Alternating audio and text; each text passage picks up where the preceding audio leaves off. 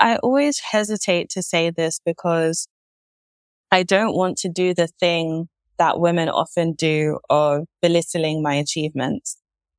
But I truly believe that this book was written by the ancestors. And if I didn't write it, it would have come through someone else. So when we talk about how I came up with the ideas, how I structured the book and everything, I almost feel a bit guilty because it just came so easily. it's like the ancestors were like, this, this is what you need to do. Just do it. Then I just tried to really surrender because even when you know that spirit is moving through you, of course, there's still yourself and your ego trying to perfect everything and all of that. So I had to kind of go through a deeper level of surrendering to what the ancestors wanted to write.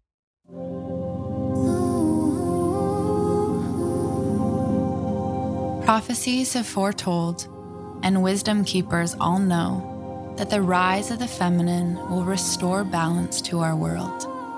In this podcast, we are on a journey to understand the root of the imbalance that has caused disconnection and dysfunction within our humanity so we can emerge as leaders, creating a new story on Earth.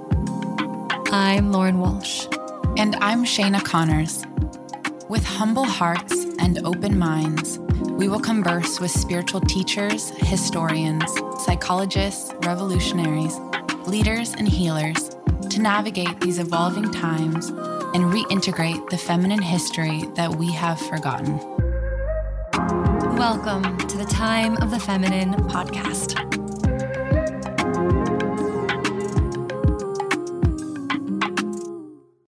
Hey, hey, beautiful. Have you heard of Moon School? It's our 29 day lunar makeover. Moon School is a self led daily practice that helps us get into the rhythm of reconnecting with ourselves and reestablishing a daily practice or shaking up our daily practice. And the fact that it is so easy and also truly profound is what makes it so cool. It's a 15 minute meditation with a journaling prompt every day. Each meditation is different. It's a meditation that isn't just about stilling your mind and breathing. While it has that in it, it also takes you on a journey to help you align with the face of the moon. So as the moon grows from new to full and back to new again, we guide you on a transformational journey of reconnecting with essential parts of your nature to awaken, to clarify, to renew you. It helps you connect with your feminine rhythms, living in alignment with the moon. So, with that said, enrollment is open right now. We begin on June 17th. All right. Thank you for listening and back to the show. Hello, and welcome back to another episode of the Time of the Feminine podcast. I'm feeling really happy today to be sitting here with this guest who I got to experience speaking a passage of her book during Yaya Luisah Teish's 75th birthday party.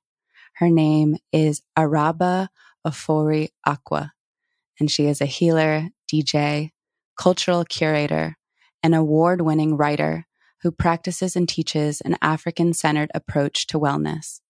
Her journey to becoming a healer began with herself through experiencing firsthand the power of talking therapies, mind and body practices, and meditation.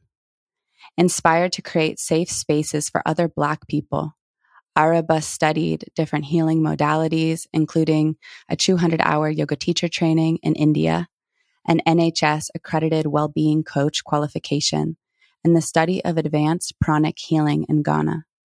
Her debut book, Return to Source Unlock the Power of African Centered Wellness, was published by Hay House and is now available to order. And I have a copy here and I highly, highly recommend this book. And so it's such an honor to be with you today. Welcome, welcome to the Time of the Feminine podcast. It's so good to have you here.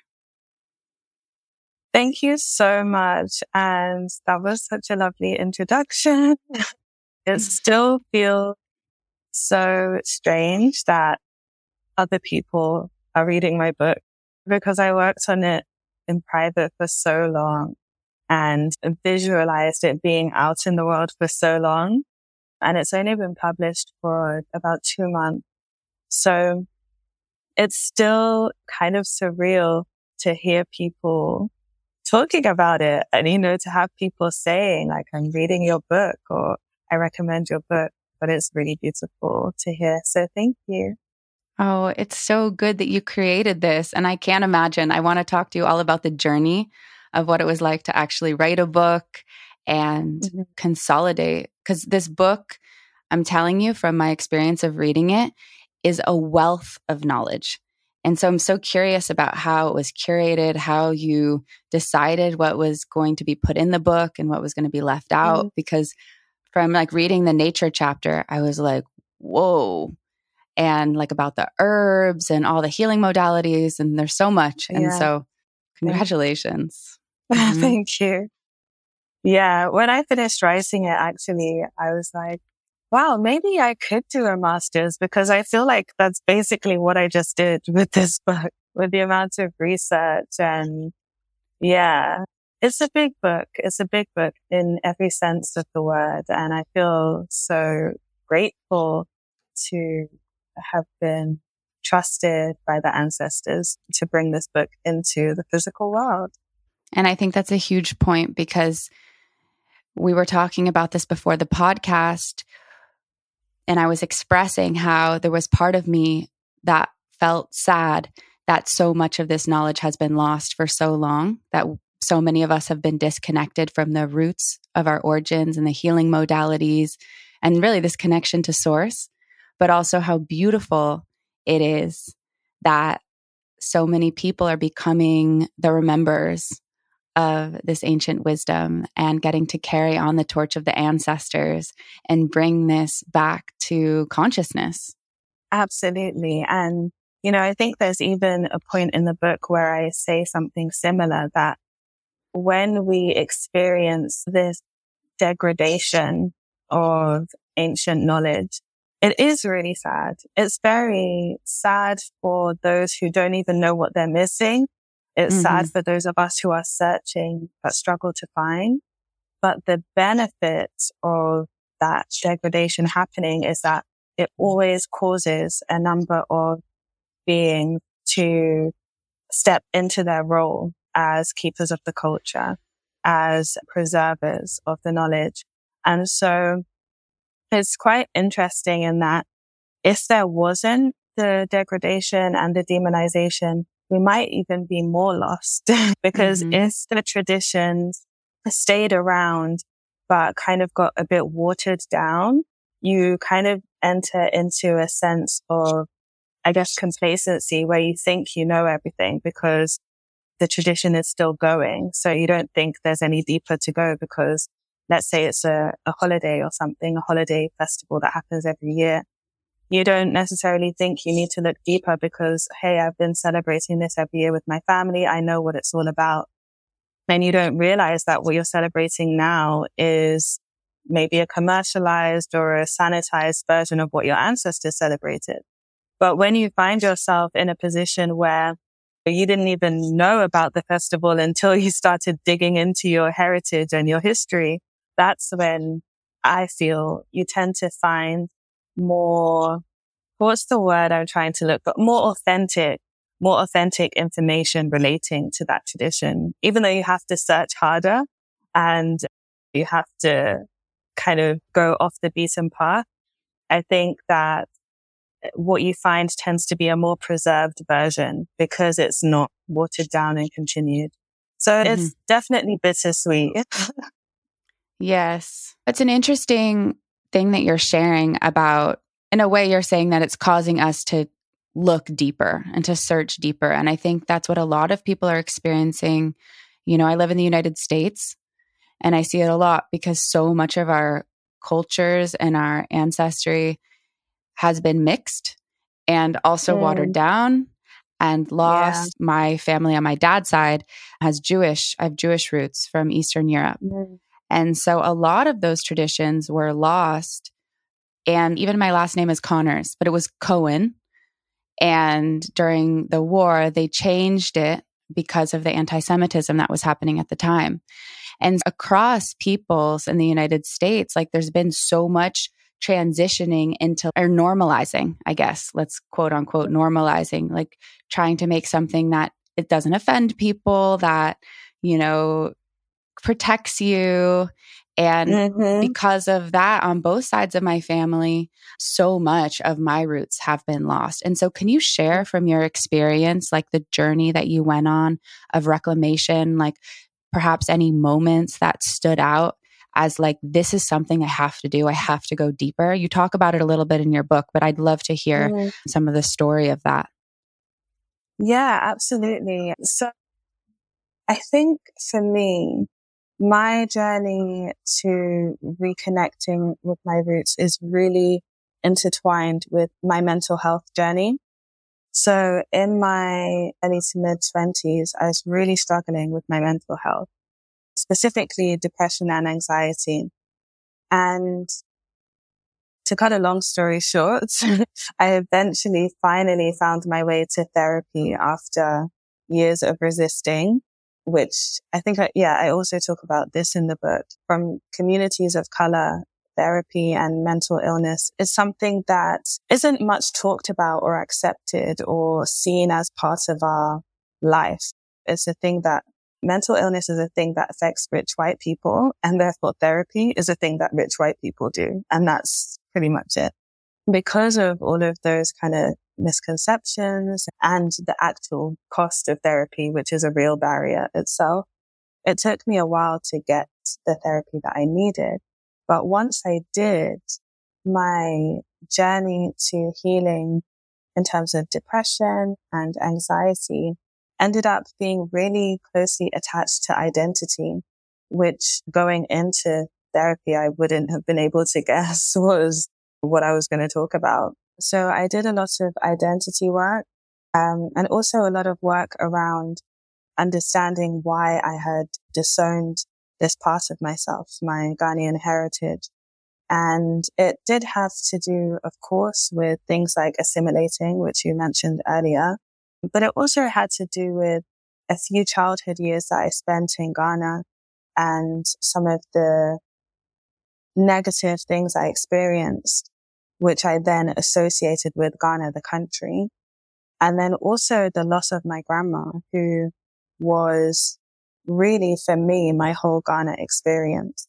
And when I lost her, I didn't grieve. I later found out in therapy, I didn't grieve at all. I just kind of blocked it out, which then also meant blocking out Ghana, which then also meant blocking out my heritage, which then also meant blocking out my ancestors. So doing um, the work in therapy to undo all of these things, identity misconception, finally grieving for my loss, undoing these lies I had created about Ghana to keep it at arm's length. All of these things basically led me to a place where I wanted to reconnect with my culture. And so doing that, it's the normal kind of thing. Okay. I want to go visit Ghana. I want to try and connect with my ancestors, all of that kind of thing. But because it was happening at the same time as my mental health journey, which kind of turned into a spirituality journey, I got to a juncture where I had just come back from yoga teacher training in India and uh, I was there for a month and that whole month was just like one big message to go to Ghana. Everything was reminding me of Ghana. I was like, wow, that looks like Ghana. Hey, we have this in Ghana and conversations with people and visions in my meditation, everything was telling me to go to Ghana. I got back to the UK and I was thinking about further study. I was thinking, oh, I'd love to go back to India and study more about Ayurveda, their traditional medicine system. And at that point, this voice in my head was like, why would you go to India to learn that when your ancestors had their own way of doing these things? And it was at that point that I realized that my spiritual journey and my journey back to my heritage had until then been separate tracks that were just happening at the same time. And that's when I realized it was time to try and bring them together as one because they didn't need to be separate. So that was a big turning point for me. It also was the beginning of a long search hmm.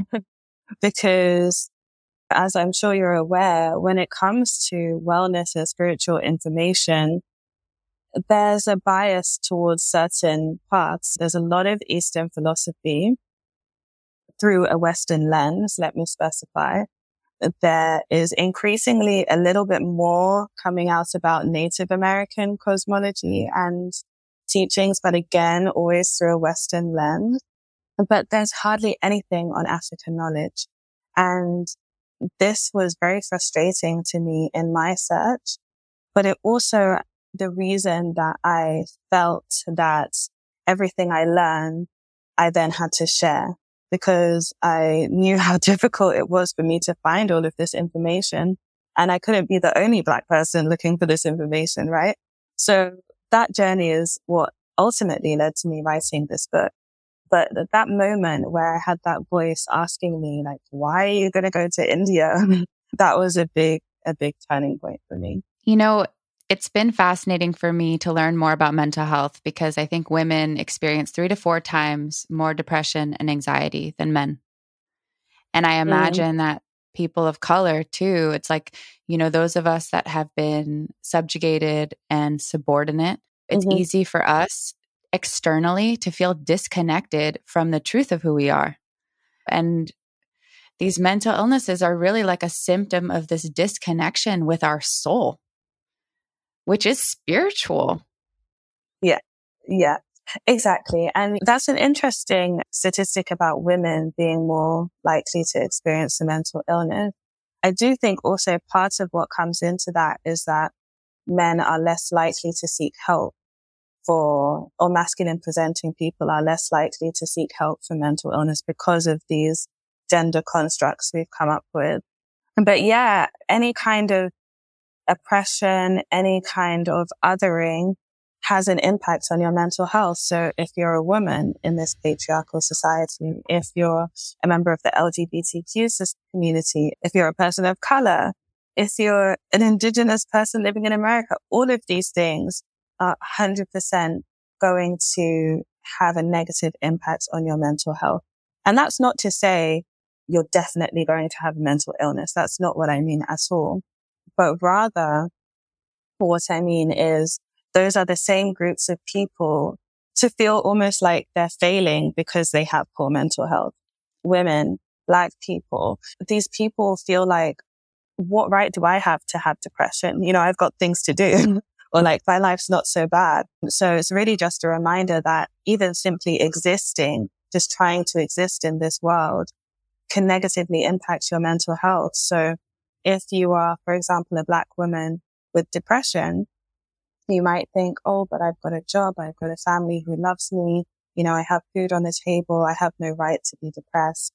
And the fact is poor mental health doesn't discriminate, but discrimination does lead to a higher likelihood of having poor mental health. So, you know, and all of that, it's true that we have this society that hasn't been set up for us. So it's easy for us to not know who we are, to then feel disconnected from our soul. And you yeah. had one of these experiences and you went on this quest to really reclaim and reconnect yourself. And so, mm after you went to India and were having this realization about going to Ghana, how did this journey begin for you of mm. going back? So it started where everything starts on the internet. I went to do my internet research. I was like, okay, African wellness, African spirituality. And I didn't find what I was looking for. So I didn't find much, but the little that I did find was very much focused on one of two paths. It was either an African traditional religion, such as Ifa, the Yoruba religion, or it was a very kind of African American approach to Black wellness, which was a vegan diet and ancient Egyptian teachings which definitely both of those had value, but they weren't what I was looking for. So then I went to Glastonbury because it is described as the heart chakra of the world. It is a highly, highly spiritual town in the UK. It's this tiny, tiny place. And it's just such an interesting place because if you walk down the high street, you'll just find everything kind of new age and spiritual. Like it's either a crystal shop, a tarot reader, or it's that kind of place. So I was like, okay, if I'm going to find anything African, maybe I'll find it in Glastonbury. But the other thing about Glastonbury, just like most places in the UK outside of London, Manchester and Birmingham, it's very white. So I spent a full day going into every single shop on the high street and asking, do you have anything on African spirituality? And I can't even remember how many shops I went into that day, but it literally took me the whole day. And I got offered one book on ancient Egypt, a deck of oracle cards themed on the goddess Isis, a very white looking Isis in terms of the pictures as well. I think someone offered me some African carvings, which I was like, no, I have plenty of these. That's not what I'm looking for. I was about to go back to my hotel feeling completely dejected and then, of course, the ancestors sent someone. I met this psychic called Mike, this very bubbly white man. And I, at this point, I had never had a card reading actually in my life. I was still quite new to the woo woo, the more woo woo side of things. Um, and he offered me a card reading. I said, no, I'm good. Thank you. And then continued walking down the high street, got to a dead end, turned around, came back and through a shop window, I saw a tarot deck called the New Orleans Voodoo Tarot Deck. And it had pictures of black people on it. And it was the first thing I'd seen that whole day that had any black people on it. So I ran inside, picked it up, and who was there when I turned to my right but Mike, the guy who had offered me reading. And so I explained to him, I've been looking for something on African spirituality all day. And he proceeds to tell me that his wife is African American and he spent time in the South of America learning from African American healers and psychics. And he actually knows how to read cards as in playing cards the same way like that they do in the African American tradition. Of course, I got my first card reading from Mike and then he also gave me a list of books to buy, including Jambalaya by Yaya Teish. In fact, he has spent time with Yaya Teish as well. At this point, I had never heard of her. He gave me a card reading. He told me a little bit of what he knew about African American spirituality. He sent me on my way with these book recommendations. And yeah, it really started from there. I got to read Jambalaya. I read Opening to Spirits by Caroline Shola Arewa. And I did some other research on the Kemetic side of things. And what I realized over time, this didn't all happen in like a few months. It took me a while. What I realized over time was that I really just needed to connect with my ancestors and then they would guide me the rest of the way. Instead of trying to find a system instead of trying to find a framework, instead of trying to find the one book or the one spiritual path that was going to take me there, I just needed to do my own thing, connect with my ancestors and be guided. And once I started doing that, everything else started to fall into place. I love that. It's so interesting, right? Because we can go on this giant search and we can find things, of course. But then at the end, it's like, you already know you already know. Just connect. Mm. just remember. Yeah. Just allow it to be.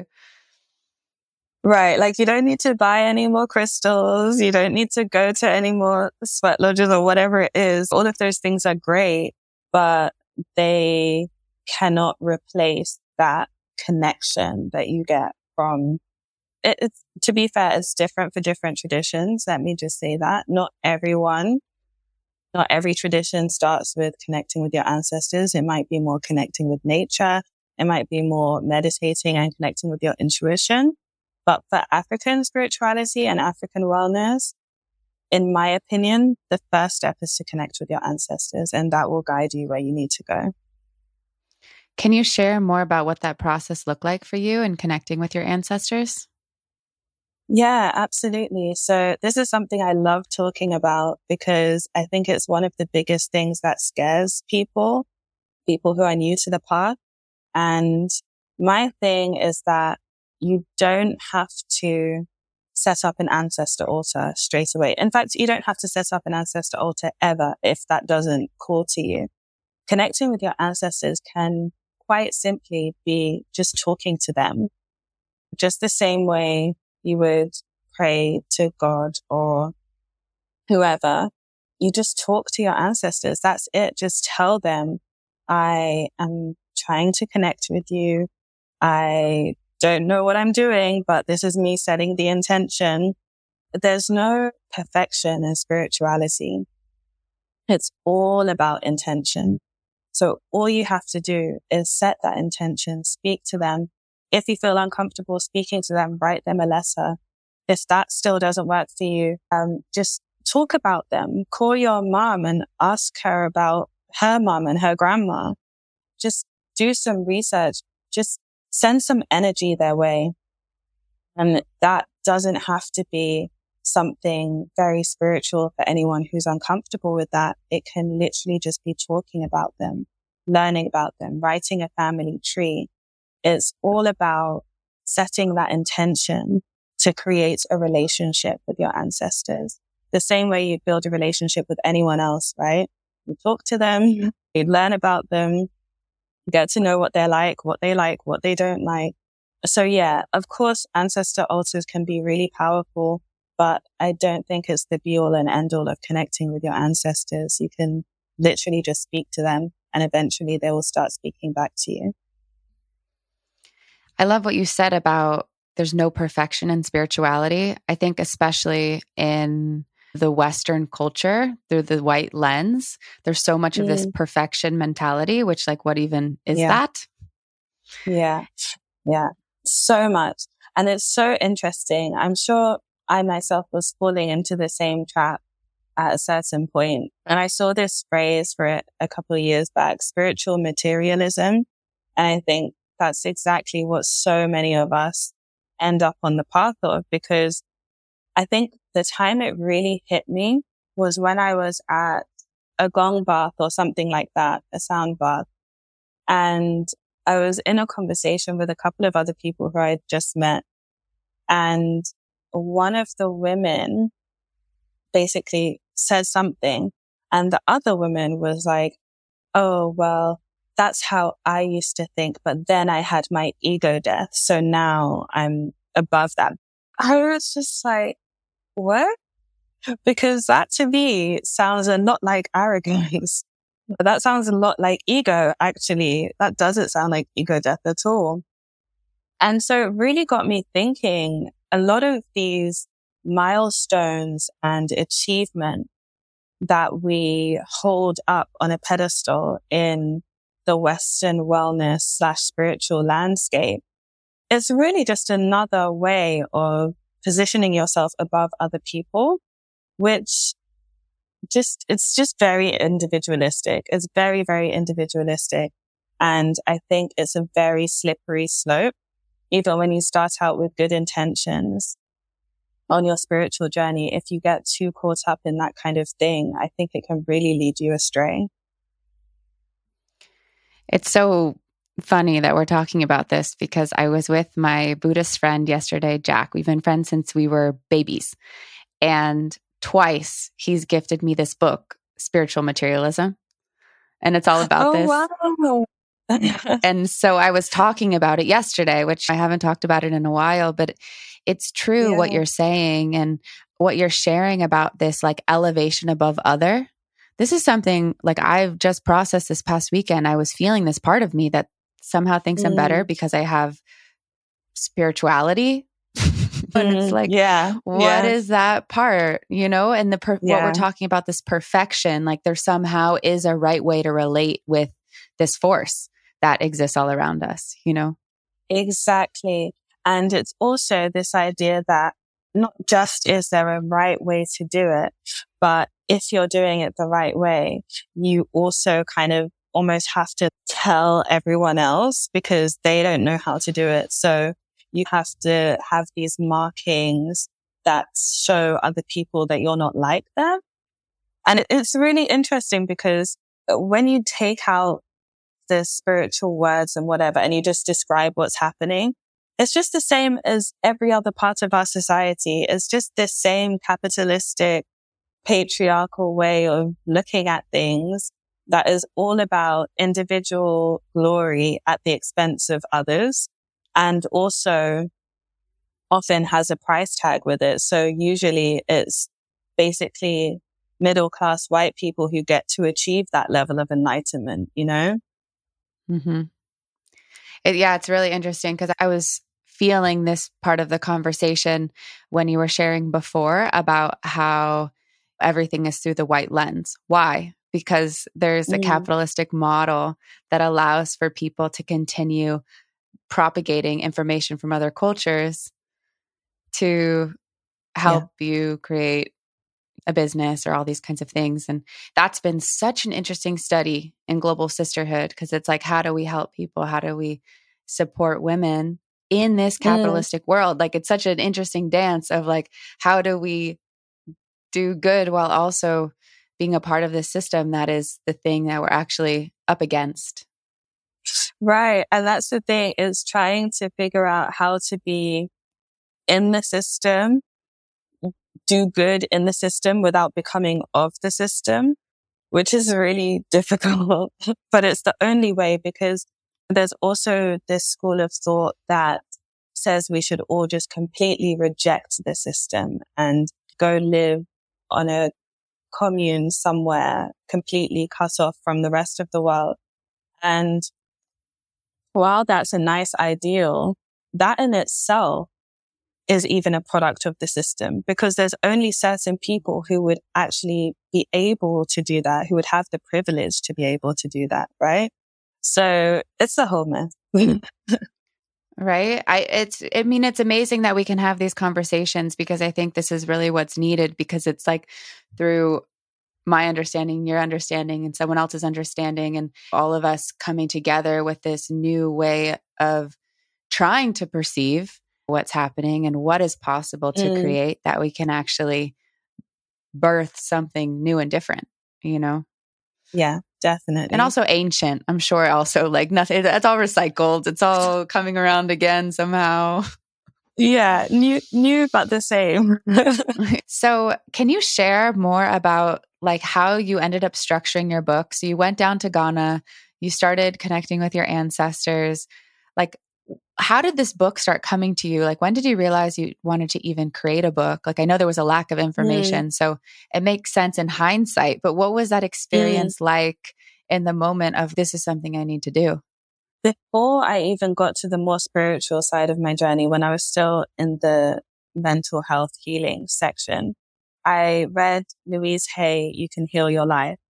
And for anyone who doesn't know, it's credited as being one of the first truly metaphysical books. I think it came out, I don't want to lie, but I think, I, I think in the 80s, maybe 70s, 80s, something like that. But just to give it a brief summary, it puts forward that you can heal any ailment with the use of positive affirmations. And then it has specific affirmations for different ailments. Now, when I got this book, I thought that was ridiculous. It didn't make any sense to me. I thought it was very unlikely. By the time I got to the end of the book, I was telling everyone I knew to read it. it it's such a powerful book and really seems to be the basis for what a lot of coaches and teachers teach now. So having enjoyed that book and gained benefit from that book, I started reading other Hay House books and consuming that other content. And again, I got a lot of benefit from a lot of it. I really learned a lot and it's Hay House has been pivotal in my personal growth journey. But At the time, there were also very few writers of color with Hay House. So I remember in, I think it was 2017, writing in my journal, I will write a Hay House book. At that time, I had no idea what the book would be. All I knew was that they needed some more black authors and I really liked what they did. So I wanted to be one of those black authors. So that's when the seed was planted to publish a book with Hay House. Now, in terms of this book, I always hesitate to say this because I don't want to do the thing that women often do of belittling my achievements.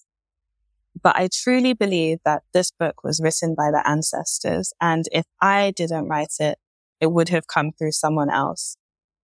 So when we talk about how I came up with the ideas, how I structured the book and everything, I almost feel a bit guilty because it just came so easily. it's like the ancestors were like, this, this is what you need to do. Just do it, you know?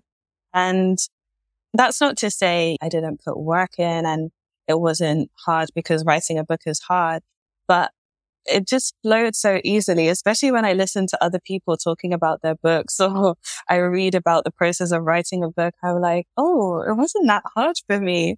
The three C's of African wellness, which are in the book, started out as the four pillars of African wellness. I had separated music and movement. And that actually came about before I even started writing the book. That was a framework that I wanted to use in my retreats and in the ways that I coached people and just in my work in general. And then as I started to write the book, something felt off. Something felt not right. And for all the ease that I mentioned earlier, it got to a point where that ease wasn't there and I felt like I was writing alone instead of with the ancestors. Then I just tried to really surrender Because even when you know that spirit is moving through you, of course, there's still yourself and your ego trying to perfect everything and all of that. So had to kind of go through a deeper level of surrendering to what the ancestors wanted to write. And that's when I realized that music and movement were meant to be together. And so it wasn't four pillars, it was three C's. But that was really the biggest tension that I had in writing the book. Once I figured that out, everything just flowed and I just can't express enough how how this was written by the ancestors. Obviously, if someone else had written it, it would be in a different tone. Certain things would be different. But I truly believe if I hadn't so many things, if I hadn't pulled through my mental health journey, if I hadn't followed the calling, if I hadn't believed I could write this book, if I hadn't I, I did a mentoring program with Hay House. Maybe if I hadn't done that, if I hadn't got my book deal, I believe this book would exist maybe a few li- years later through someone else. And it wouldn't be the same book, but the knowledge, the key points of the knowledge would still be there. So for me, the most important thing in getting the structure, in getting the right content was understanding my role as a channel and surrendering to that and being grateful for that and just forcing myself to get out of the way and allow the words to flow. Okay, this is getting really juicy now. I love this. And there's so many parts of this I want to respond to because I completely agree with you that these ideas, like we want to take credit, but they come mm. from another place.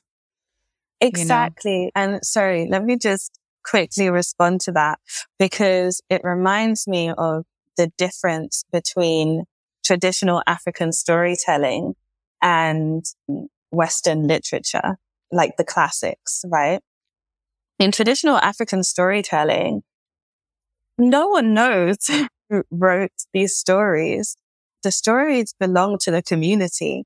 So I can hear the same story told 10 different times in 10 different locations by 10 different storytellers. And the structure, the foundation of the story is the same, but the way they tell it might be different. But they would never say, this is my story. It's a folk tale that they're telling in their way. And when we come to the classics in Western literature, it's, oh, great writers. We had the classics, whether you're talking about Shakespeare or like however far back you want to go, it's always a classic written by a particular person. And I think that difference in literature, because our traditional folk tales are literature, but they're oral literature.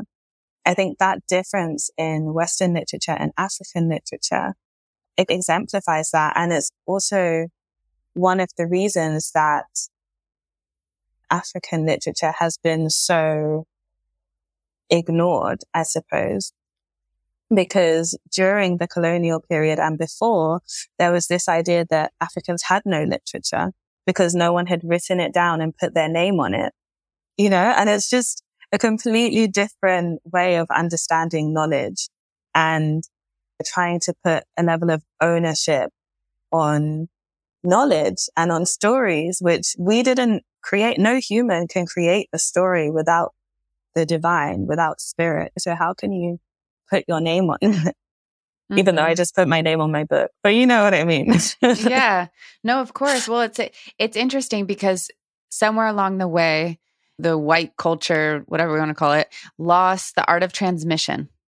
Mm. You know, mm. that became less important. And because the energetics became less important, spirit became less important, everything became yeah. material. It only exists yeah. if I can see it, feel it, touch it, yes. control it. yeah. You know, and all the things I can't control are bad and I need to control them somehow or I need to oppress them or like all these kinds of things. Yeah. And or they don't so exist. interesting. Or they don't exist. They must not exist. You must be crazy. You exactly. Know? You must be a witch. Yeah. Mm-hmm. Mm-hmm. Yeah, yeah, it's fascinating because I was telling you before, but I've been working with an indigenous tribe down in Brazil and their teachings are oral. You receive mm. through transmission. But it's through the songs, and each time that. you hear the song, you receive something different. Mm. and you can write it down of course, you can write it down. That's it's funny. We've done classes now within the Global Sisterhood with my teacher Kenema, and everybody's like, ah, I need the exact definition of the word, and da da da. Right. And they're like, actually, we don't even have the definitions of these words. It's actually something yeah. you're supposed to feel. right. like, and you know, what? that's it. That's an important point for anyone who is on this journey of reconnecting or returning to source is that we have to leave our Western mindsets behind, which is a really difficult thing to do because we're all so conditioned. It doesn't matter where you live in the world, where you grew up, you're very much conditioned into a Western mindset.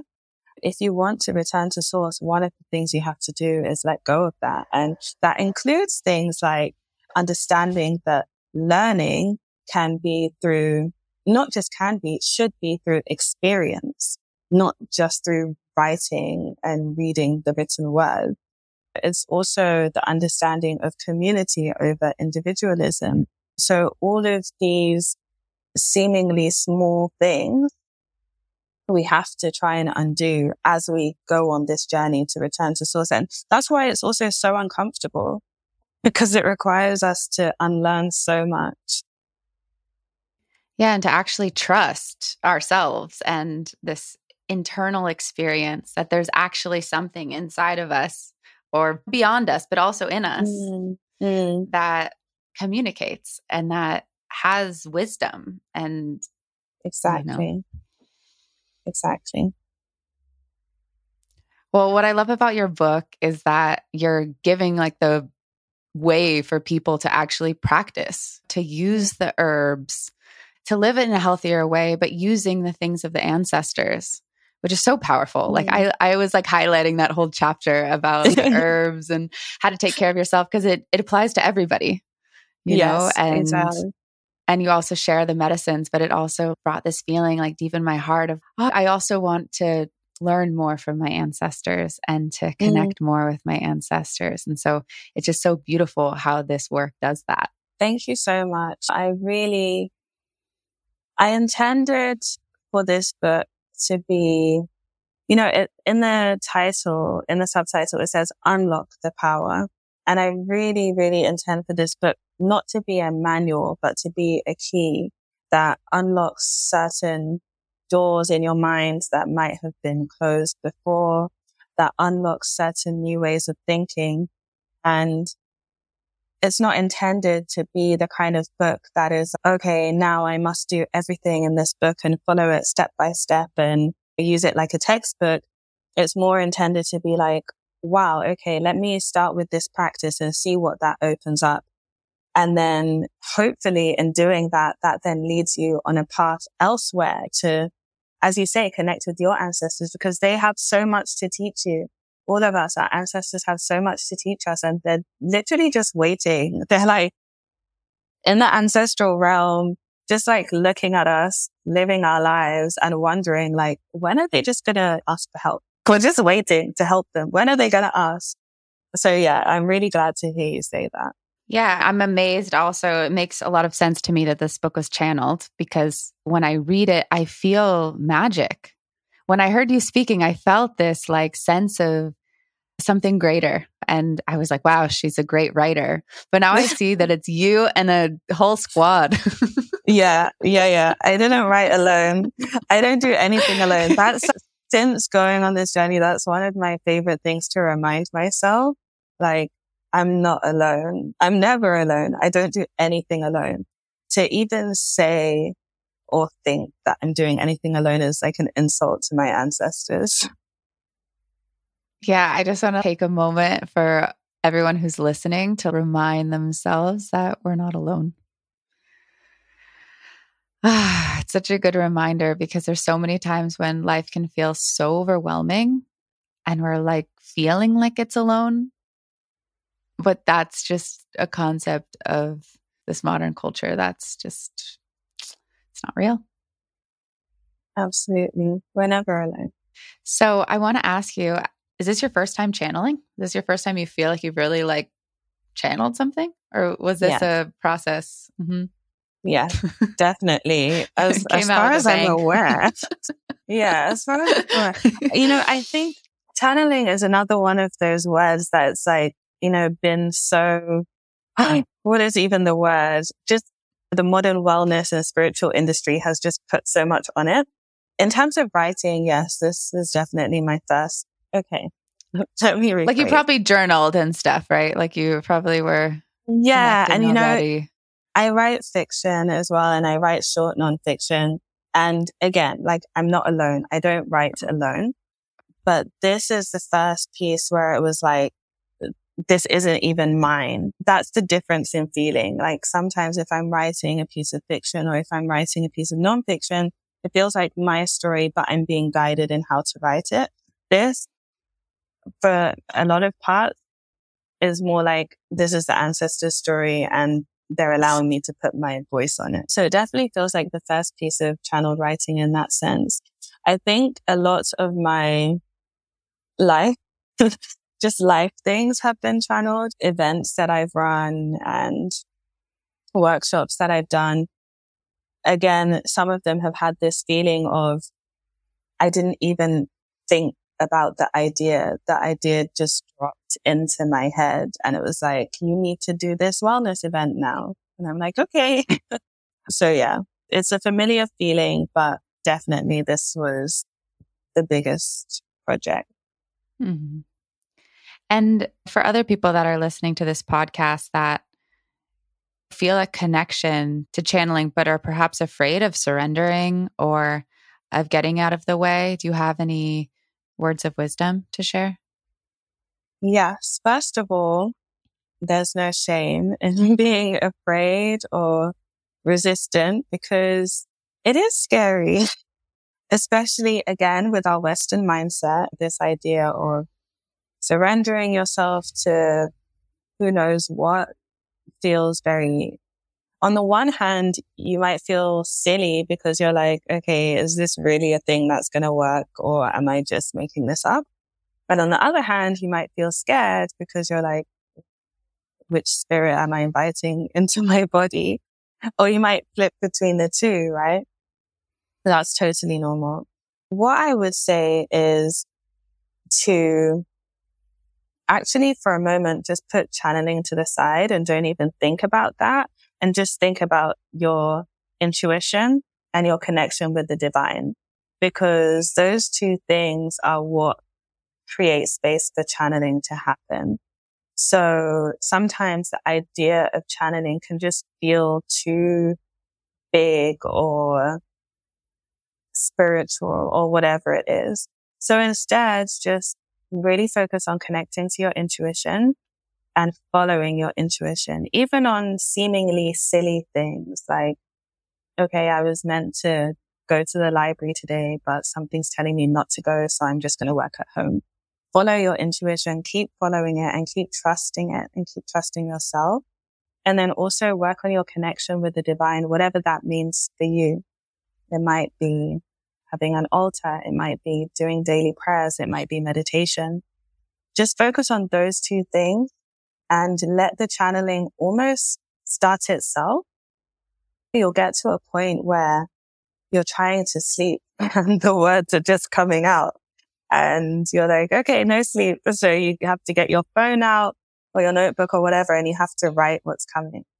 That can be, in my opinion, a less scary and less intense way to start the process of channeling rather than what I actually did for a while a few years back was I'd open my laptop, I'd open a new Word document and be like, channeling and then meditate and wait for the words to come.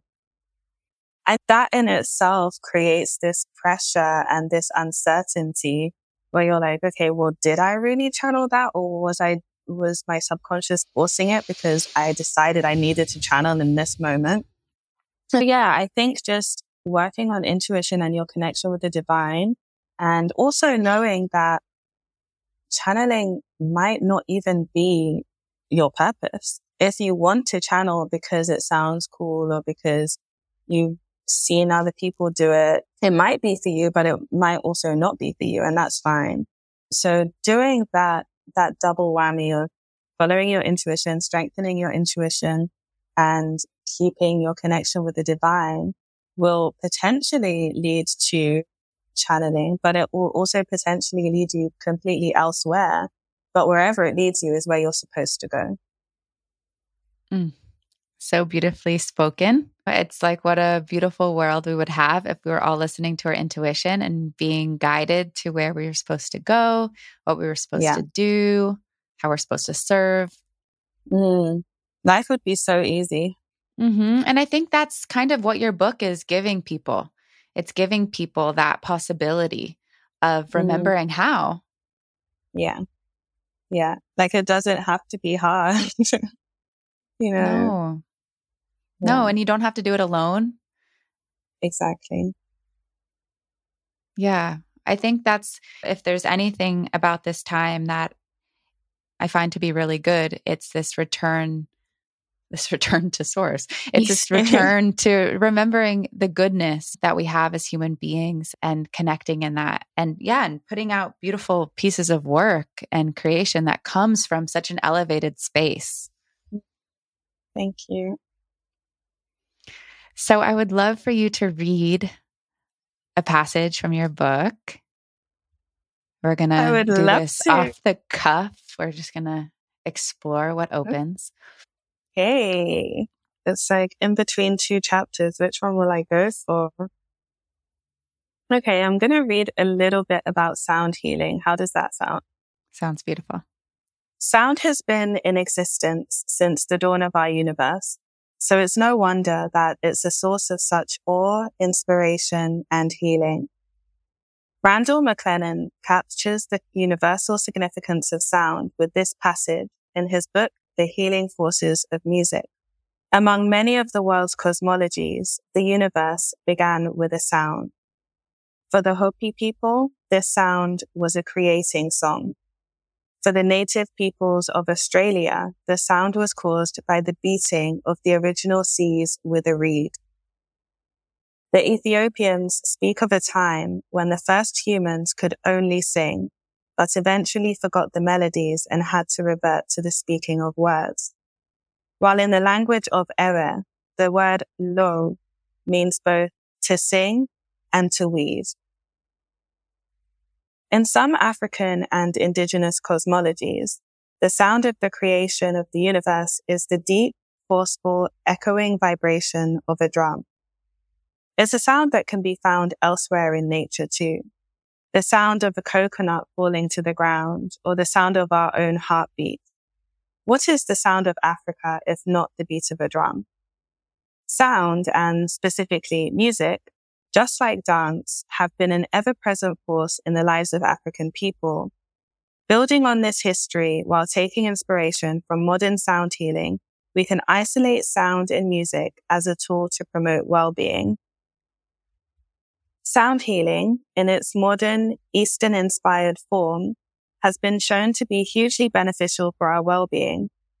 A 2022 study published in the Religions Journal found that as well as decreasing tension and depression, the practice can increase spiritual well-being. So this style of music therapy may have a lot to offer us.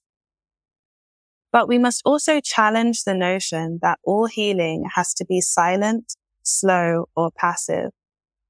While the approach of overriding the body and transcending the mind as a path to wellness works for some and definitely has a lot to teach us all, we cannot deny the power of loud, joyful, and active healing, especially as for Africans, it's in our blood. It's who we are. So revisiting the definition of sound healing we can find it in many more places than in the vibrational field of a gong. We can find it in the process of learning to play our traditional instruments. We can find it in raising our voices in shouting, chanting, or song. We can find it in losing ourselves in feel good music. We can find it in learning to DJ. That's me. Sound permeates every facet of our existence. So wherever we can find sound, we can find healing. Thank you so much for that beautiful passage. It's so powerful and it reminds me of this can be fun. This can be fun. exactly. fun. Exactly. That's exactly it, you know, because the very masculine, very intellectual Western slash Eastern style of wellness has really been embedded the silent meditation, the, you know, the study of the text. All of those things are really important, but it's not the only way. We need to, in my opinion, we need to experience through our bodies rather than trying to override our bodies. We need to dance. We need to eat foods that connects us to our culture. We need to have fun with friends. We need to like sing not just like spiritual music. Just sing music, sing music that makes you happy. It can be joyful and it should be joyful. Oh, thank you so much for that reminder because it's true. And then when we fill ourselves with these foods and these, oh my God, the drums and like this right. music and this beat of life, we remember who we yeah. are. You don't need to sit there and read a hundred books. You just don't. You can. Exactly. If you want yeah. to. yeah. if you must. if you must you can. So, for our last question, I want to ask you if you were to speak on behalf of the Divine Mother herself, our Mother Earth, what would have you say? Wow. That is such a powerful question. You know, the answer that is coming up, I'm hesitating because I kind of don't want to say it, but obviously I have to. Okay, so it kind of comes back to what we were talking about earlier with spiritual materialism. We find ourselves at the moment in a point in time where humans have destroyed the planet, basically. But there is this huge movement of people fighting against climate change and all of that, fighting against oil. And it's all very well and good. But we have to remember that when we say we're fighting to save the planet, often we're actually fighting to save humanity.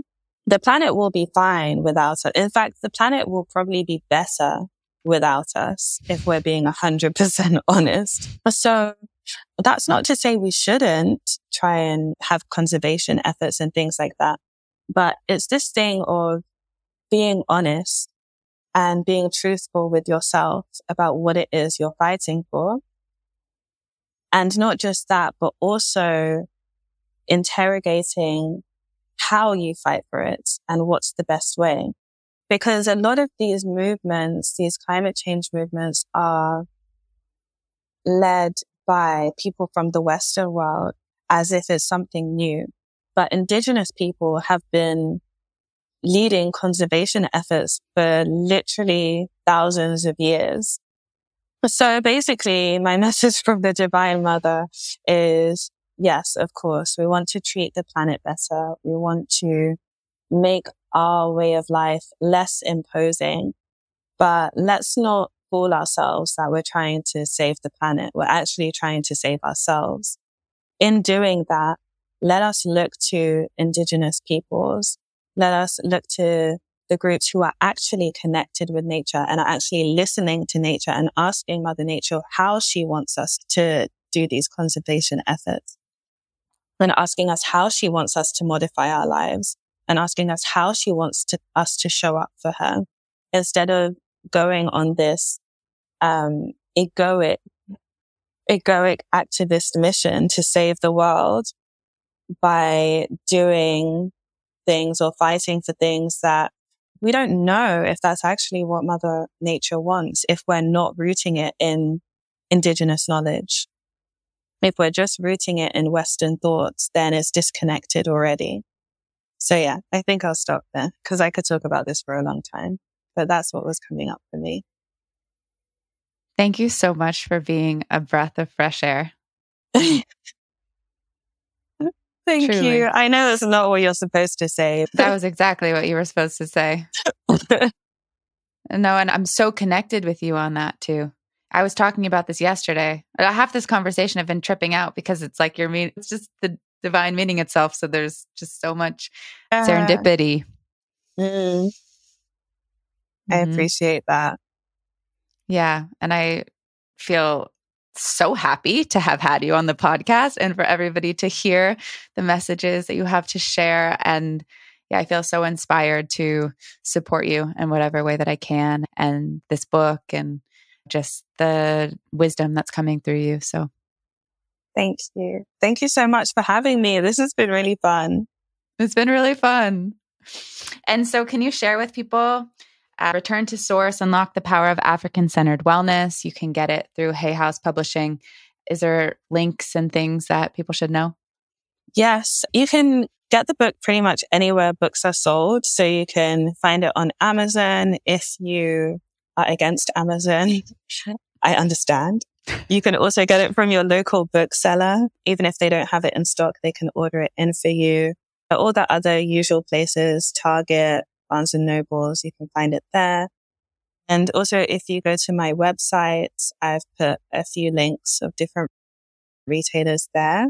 My website is arabaoa.com. That's A-R-A-B-A-O-A dot com. Lots of A's. oh, Araba, it was so good to have you here. Thank you so much. Thank you. Thank you for having me. Thank you for tuning in to the Time of the Feminine podcast. I hope you enjoyed this episode. Go ahead and buy her book. I highly recommend. You'll learn so much. I know I have. And so thank you, thank you, thank you.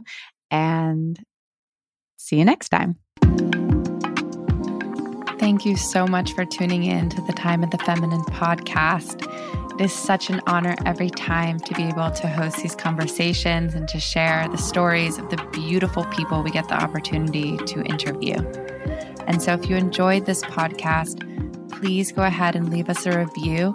You can do so on Apple Podcasts and write a nice note, or you can do so on Spotify by leaving stars. We so appreciate every single one of you that's taken the effort to go out and to share with others and with our community about how this podcast has touched you. It really means so much to us. And for us, this is a labor of love. And so thank you for giving back in that way.